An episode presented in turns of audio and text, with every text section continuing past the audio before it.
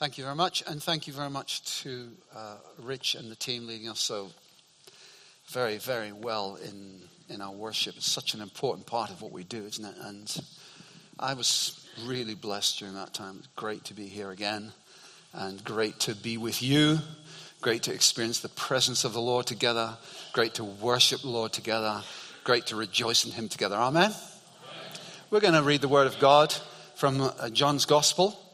A few short verses from chapter 15. Jesus speaking to the disciples. I'm going to read a, could really read the whole chapter, but I'm going to focus in on a few verses from verse 9 to verse 14 here. And Jesus saying, As the Father has loved me, so have I loved you. Now remain in my love. If you keep my commands, you will remain in my love, just as I have kept my Father's commands and remain in his love. I have told you this so that my joy may be in you and that your joy may be complete. My command is this love each other as I have loved you. Greater love has no one than this to lay down one's life for one's friends. You are my friends if you do what I command you. That's as far as I want to go. Um, we've got a garage at our house, and it's a garage in which you can actually put the car. Has anyone else got one of those unique things? Yes, well, I decided, and it was preying on my conscience, that I needed to clear the garage out so I could put the car in on those winter nights when it gets frosty, which would save me then scraping the car uh, in the morning. So I've been trying to do that. Sometimes I forget, I must admit. Of course, in the last couple of days, I haven't needed to do that. So left the car out this morning, uh, last night, I mean, got in the car this morning. Of course, it's all, you know, because of the change in temperature, it's all fogged up, isn't it? You got a huge amount of condensation in the car. So getting in the car this morning, before I drive off, got to clear the windscreen, haven't I? You, you know, because it's all fogged up. There's no way, I think, that you would drive off in your car with the windscreen fogged up. You'd want to clear it first. Or on a frosty morning, when it's covered in frost, you're not going to drive off. Although you do see some people who've got a, little band of the windscreen clear as they're driving off down the road. I trust you've never done that, but Anyway, the point is this we want to clear our vision, clear the screen for our vision so we can see clearly. And I think sometimes as well, we need to do that with our vision of God.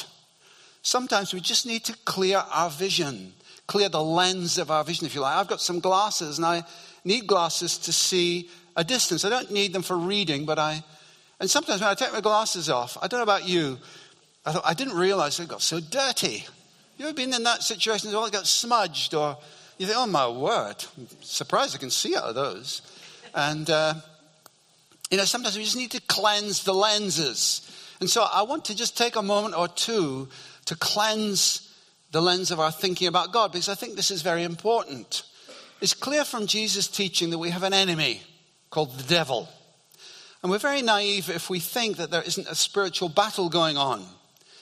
And it's always been the strategy of Satan to destroy our relationship with God. We see that right at the beginning in, in Eden, in the Garden of Eden with Adam and Eve, where Satan comes and he makes God out to be a liar. One of the first things he says, You will surely not die if you eat from that tree, the forbidden tree. You shall surely not die, which totally contradicts, of course, what the Lord has said. The Lord has said to them, If you eat from that tree, you will die. So Satan is there. He's making God out to be a liar. He wants to destroy the relationship. He wants to cloud their vision of who God is. He also makes God out to be someone who's unreliable and who wants to withhold. This is a key thing as well that God wants to withhold good from us. So he says to Adam and Eve in the garden, He says, If you eat the fruit, one, you will not die. We know that's a lie. He says, If you eat from the fruit, your eyes will be opened and you will be like God. You'll be like God, knowing good and evil. So, in other words, what he's saying here is he's saying God is actually he's holding out on you. He's out to deny you fulfillment and life Again, it's a lie.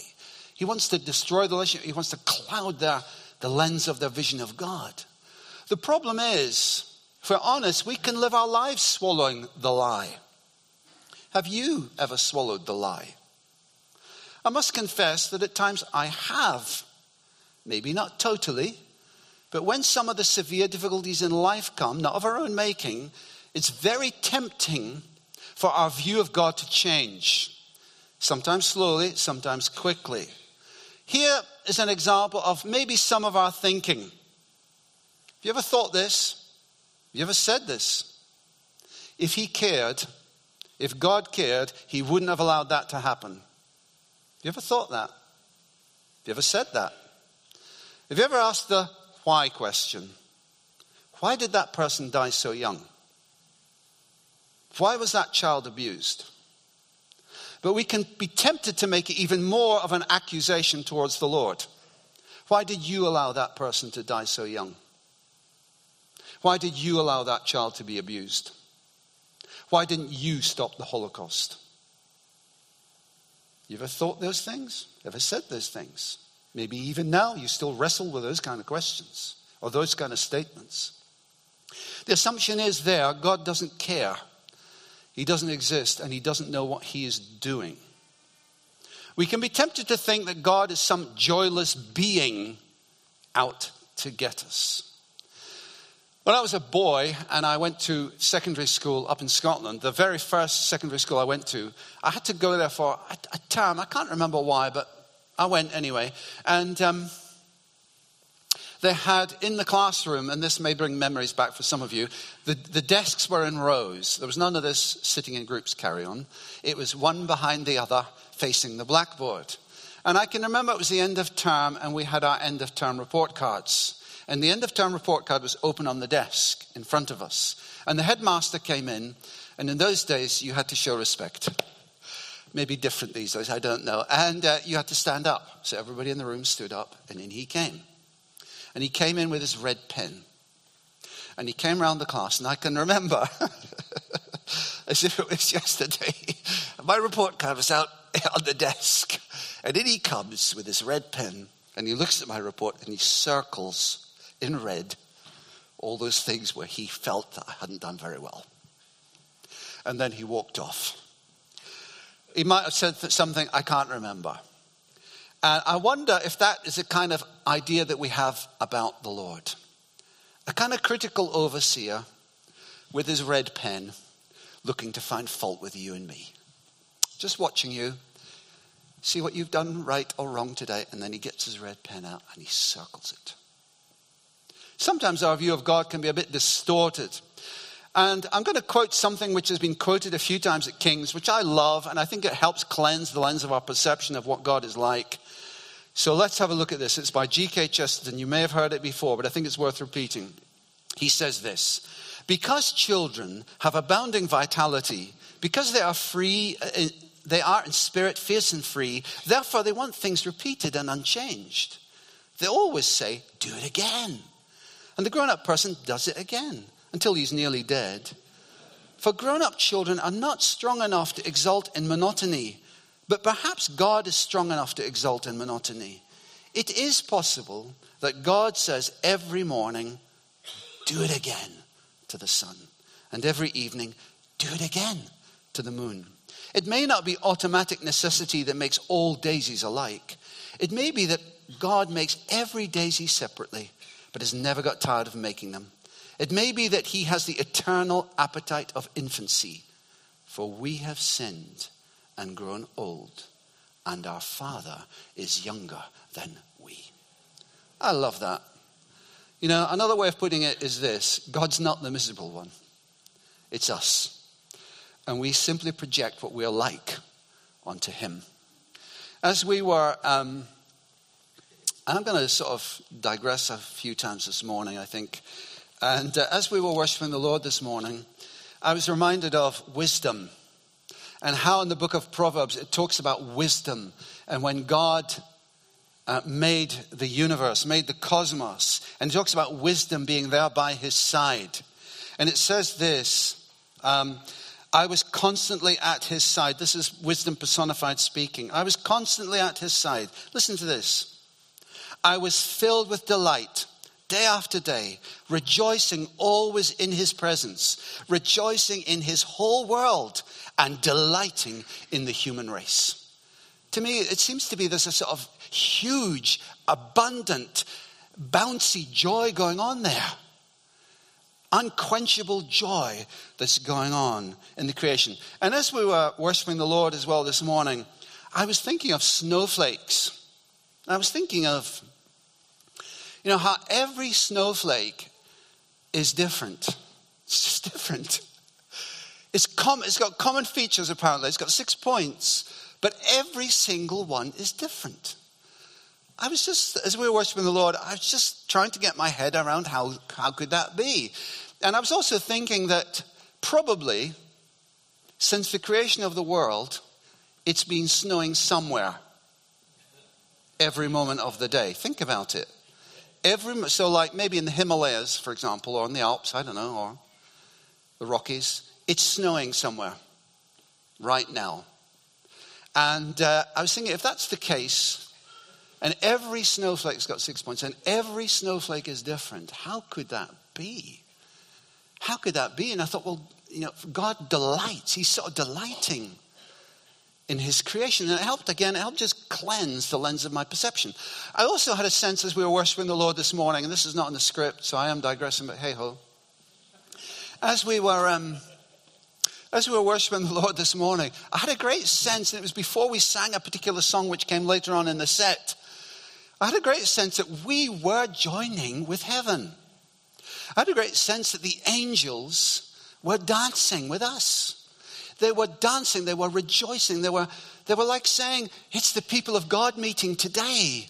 And they're worshiping the Lord. And they were so filled with joy with us. And then later on, we sang that song, Joining with the Saints and Angels. And I thought, Wow, thank you, Lord.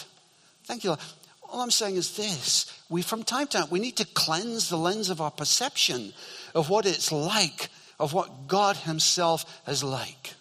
Jesus, in, uh, in this passage that I've read, talks about remaining. Remaining in the love of God. He says, I'm remaining in the love of God. I'm remaining in his love. And I want you also to remain in my love. And interestingly, as well, Nehemiah, when the people are uh, coming back from the exile and see the state of the city and are rebuilding it, and they realize that they've been very sinful against the Lord and upset him in many ways. And they come back from the exile and they're very sad because they realize they've blown it. And Nehemiah says something very interesting to them. He says, Okay, today's not a day for that because, you know the quote? Well, one person does anyway. the joy of the Lord is your strength, is what he says to him. So the Lord, first thing I want to say is this the Lord has amazing love for you. Now, I know Stuart Reed, and he spoke excellently on more love recently, but in this passage, Jesus links love and joy together. So I'd just look, like to look at this for a moment. For if we don't know the love of God, then we'll never experience the joy of the Lord. So let's just cleanse the lens of our perception. The first thing is that love is a fundamental quality of God. The Apostle John tells us in one of his letters God is love. How has the Father loved Jesus? Well, he says, Father, you loved me before the creation of the world. So Jesus is love with a perfect, flawless love. The love is not fickle, it's not changing. It's a love that seeks the highest good for the other person. It's a selfless love. It's a love not based on performance. You loved me before the creation of the world. To use the children's Sunday school song, it's so high, you can't get over it. So low, you can't get under it. So wide, you can't get out of it. Oh, wonderful love. Jesus says, As the Father has loved me, so have I loved you. It's a love that's stronger than any other love in the cosmos. It's a love that not even the ultimate enemy, death, can overcome. It's a love that, that is at the very heart of the nature of Father, Son, and Holy Spirit. And we need to receive that love in our experience because that love leads to joy. Romans 5 5 says this God has given us the Holy Spirit who fills our hearts with his love. And we need to remain in the love God has for us. Do you know you're loved by God? Do you know that his love is unchanging? Do you know that he gave his life for you? Not just knowing it in your head, but in your experience as well, so that you've been filled with the love of God through the Holy Spirit. And as we do, we'll experience the very joy that is in God Himself because they're inextricably linked together. Love and joy go together. So, to experience God's joy, Jesus is saying, remain in God's love. Verse 9, he says, Now remain in my love. If you keep my commands, you will remain in my love, just as I have kept my Father's commands and remain in his love. Now, there are three elements to being a Christian how we think, how we live, and what we experience. I read this in a commentary which I thought was helpful. Discipleship is a way of thinking, another's doctrine and worldview. So we believe that Jesus is the Son of God. We believe that in the virgin birth. We believe that Jesus sent the Holy Spirit. We believe that Jesus was raised from the dead. That's our doctrine, and it affects how we see the world. So, discipleship is a way of thinking, it's a way of living, ethics, the moral sort of standards that we seek to have in the way that we live our lives. That's an element of our discipleship.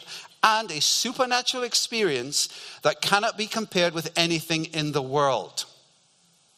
So there's experience here as well. It's not just doctrine, it's not just a way of living, it is those things, but it's also experience. So I need my way of thinking to line up with what God says. I need my actions to reflect God's moral standards. But I also need first hand experience. Otherwise, my Christian life will become like the older brother in the parable of the prodigal son. The older brother in the parable of the prodigal son was a good guy. He did what the father wanted. But he didn't have the relational connection with his father. That's pretty obvious in the course of the parable. And he says this, the older brother, all these years I've been slaving for you and never disobeyed your orders. Are you like that? Is that how you see God? I've been slaving for you. So how does that what does that tell us about his perception of God the Father? He sees him as a slave driver, does he not?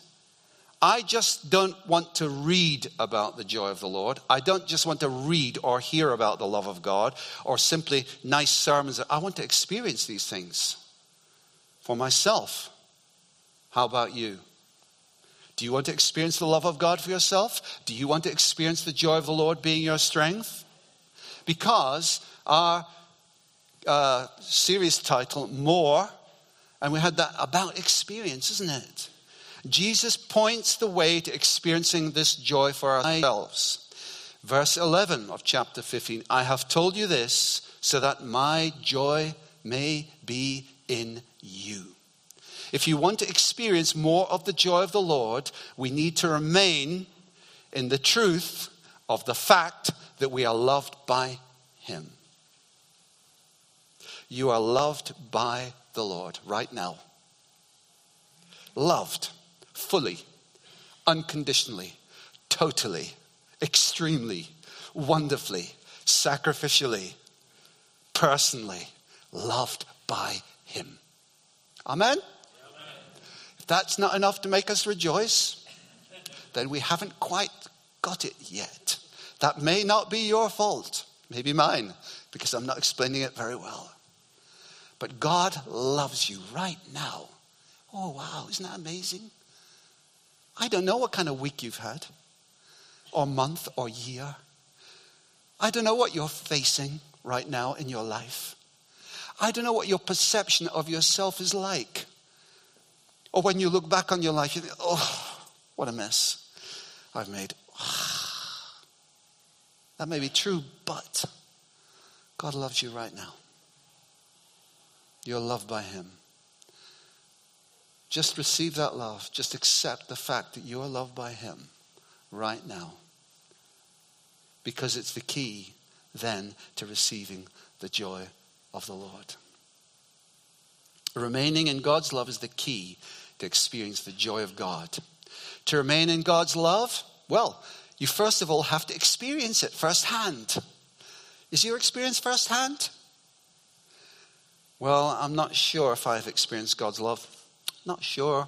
Not sure if I've experienced His joy or not. Then I would suggest that maybe you haven't. If that's the case, what would I recommend? This is what I would recommend ask Him. Ask Him. Tell Him, I want to experience your love, O God. I want to know the joy of the Lord being my strength. Please, can you help me? And I'm sure that the Lord will. We want to keep His commandments, realizing that God gives us His Spirit to enable us to experience His love. Jesus puts this in the context of one another, interestingly enough, in verse 12. My command is this love each other as I have loved you. You know, if you've got a critical spirit, you're unlikely, I would suggest, to be experiencing the joy of the Lord. Especially if we're critical towards one another. Because Jesus does not say, My command is this be critical of one another. No, he says, My command is this love each other. Love each other. How? As I have loved you. That sacrificial love, that gracious love, that kind love, that encouraging love, that patient love, that kind love, that gentle love, that honest love, as I have loved you. Love each other as I have loved you. Last Sunday morning, I was leading the meeting up at Hazelmere, and it was 10 o'clock in the morning, and we have a little prayer meeting just in front of the stage there, those, those who are able to make it. And uh, I was there, and we were praying.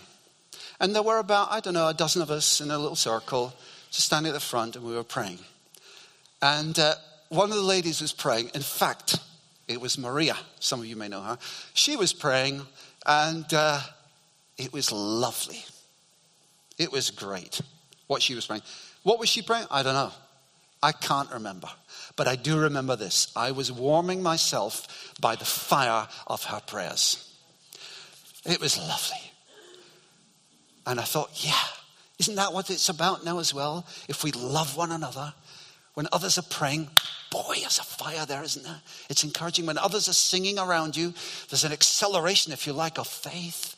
There's something about the strengthening of God's people together that enhances, in my experience, my personal experience of the love of God and my personal experience of the joy of the Lord. And I can say that even from this morning, that as we've been gathering together and as we've been joyfully worshiping the Lord together, I feel with you there's an enhanced sense of joy. And actually, when you're up here on the stage, and you're leading the meeting or you're involved somehow up on the stage, it's, I tell you what, it's a triple blessing for us.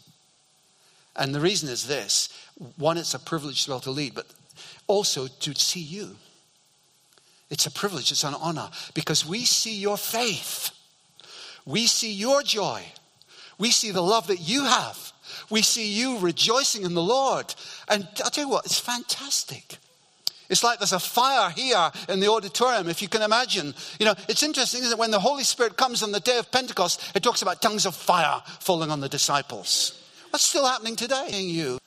Tongues of fire of the Holy Spirit.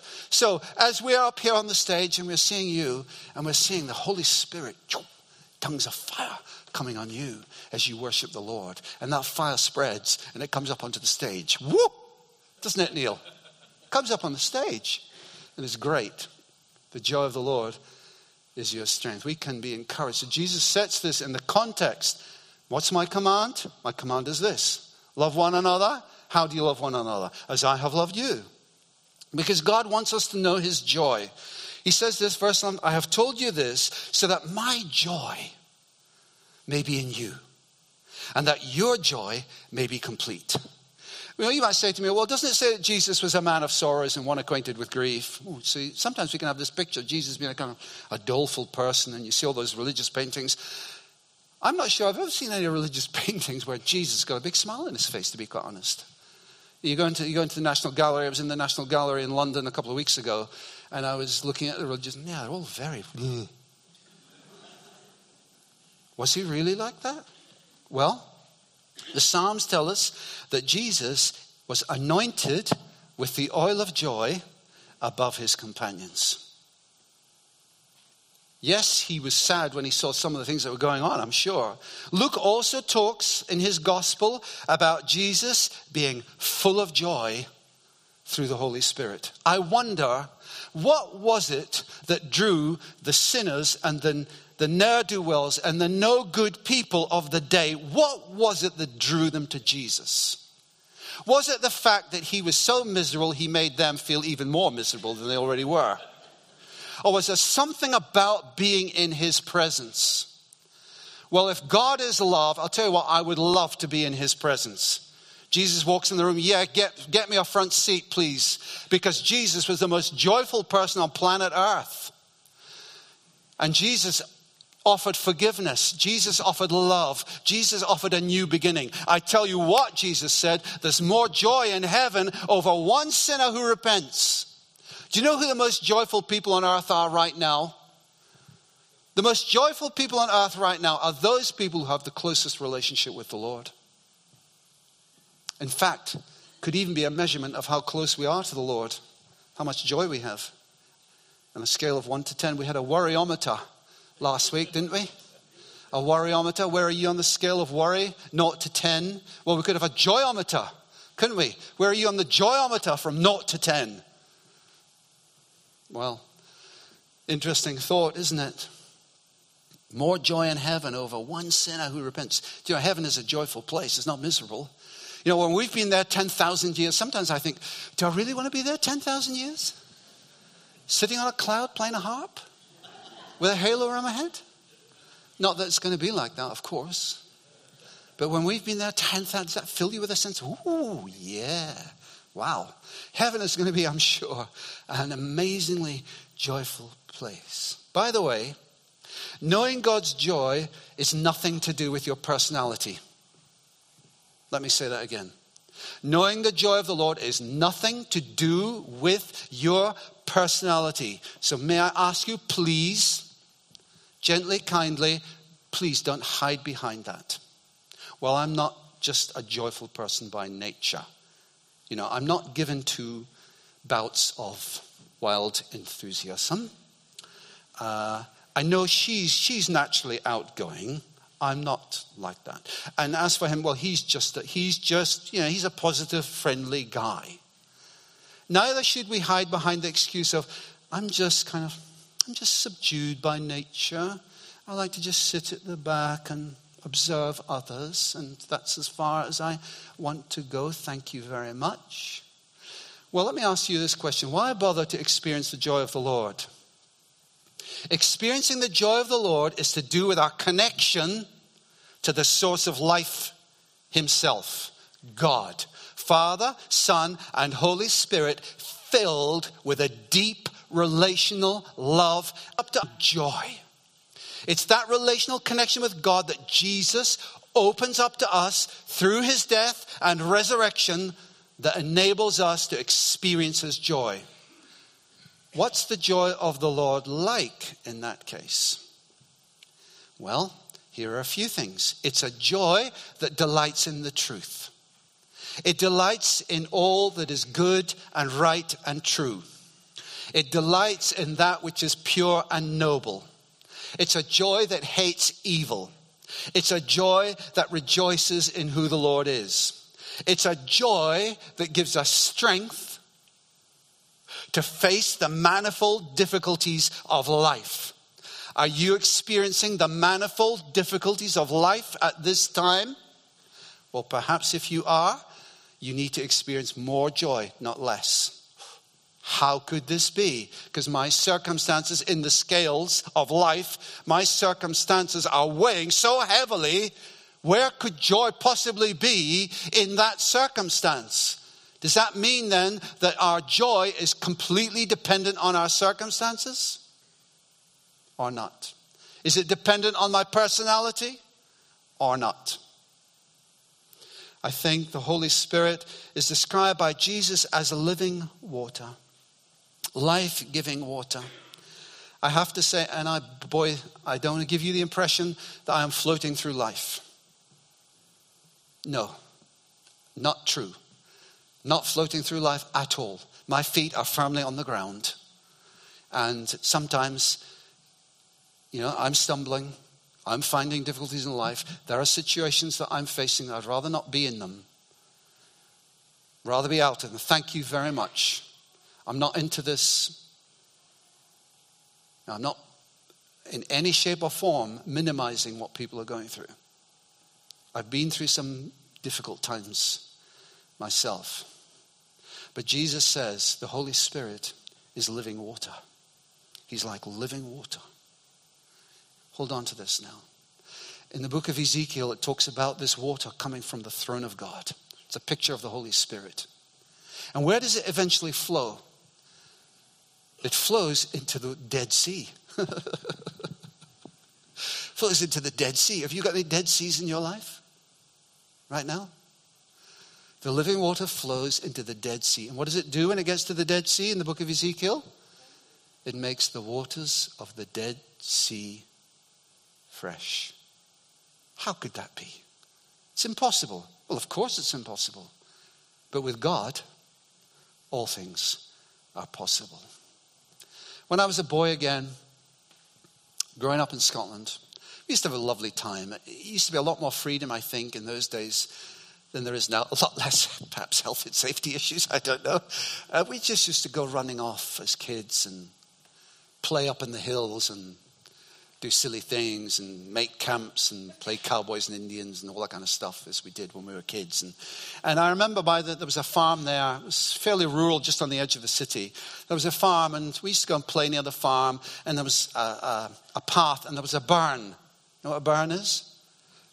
Yeah, it's a little stream. Good, well done. Yeah, it's a burn. And uh, we used to go there, and at the bottom of the hill, there was a spring of water. It was only a small spring of water. And used to love cupping our hands and on warm summer's day, and they were quite rare up there, but you did get them occasionally, and drink the water. Lovely, fresh, cool, clear, pure. Or we thought it was, and it was great. And what you could do, of course, is you could put your hand in the spring or you could stamp in the spring and muddy the water. Because you used to like doing that as kids, kind of things, kids stamp in the water and all get muddy. But as you watched it, something amazing would happen. The water began to clear again, began to clear, began to clear. Why? Because the spring was still flowing. I want to say this in your life too. If you know Jesus as Lord and Savior, the Holy Spirit is with you. And the Holy Spirit is living water. And the Holy Spirit comes and sometimes. May not be our own fault. The waters of our life, they get a bit muddy. The silt gets stirred up. May not be our own fault, maybe other, other things people have done to us or whatever. But the waters get all muddy and, and we think it's going to be like that forever. No, no, no, it isn't. It isn't. Even this morning, I suspect the Holy Spirit's at work in you to just clear that, just clear that as He comes. The joy of the Lord is your strength. For when I experience the joy of the Lord, when I experience the joy of the Lord, I gain strength and confidence, even if my situation is the same. I see things differently, even if my situation is the same. I see them from the perspective of the truth that God is with me. Emmanuel. Amen. Let's clean the lens of our thinking about God. We're loved by Him. He wants His joy to be complete in us. Well, is it complete in me? No. Nowhere near it. There's more to experience. Do you want to experience more of the joy of the Lord being? I do. Lord, help me. I want to remain in your love. Help me to remain in your love, Lord Jesus. And yes, I want to love one another just as you've loved. I'm not there yet. There's quite a way to go. I appreciate that. But thank you, Jesus, for your encouraging words to me that I'm with you. God is with you. And, I'm, and I know I'm loved by you. You're loved by him. How are you loved by him? Just as the Father loved Jesus. Amazing. Amazing. Let's remain in his love. Have you experienced God's joy for yourself? Have you experienced the love of God for yourself? Yes, discipleship, that three chords. Yes, it's about how we live, but it's also about experiencing. Yes, it's about what we believe. Yes, but it's also about experiencing for ourselves. Perhaps you've never experienced God's love or His joy for yourself, or you would like to experience it again. I hope you do. And I hope that in this next part of the meeting, we're allowing a bit more time in order for us just to respond to what the Lord has been saying to us this morning.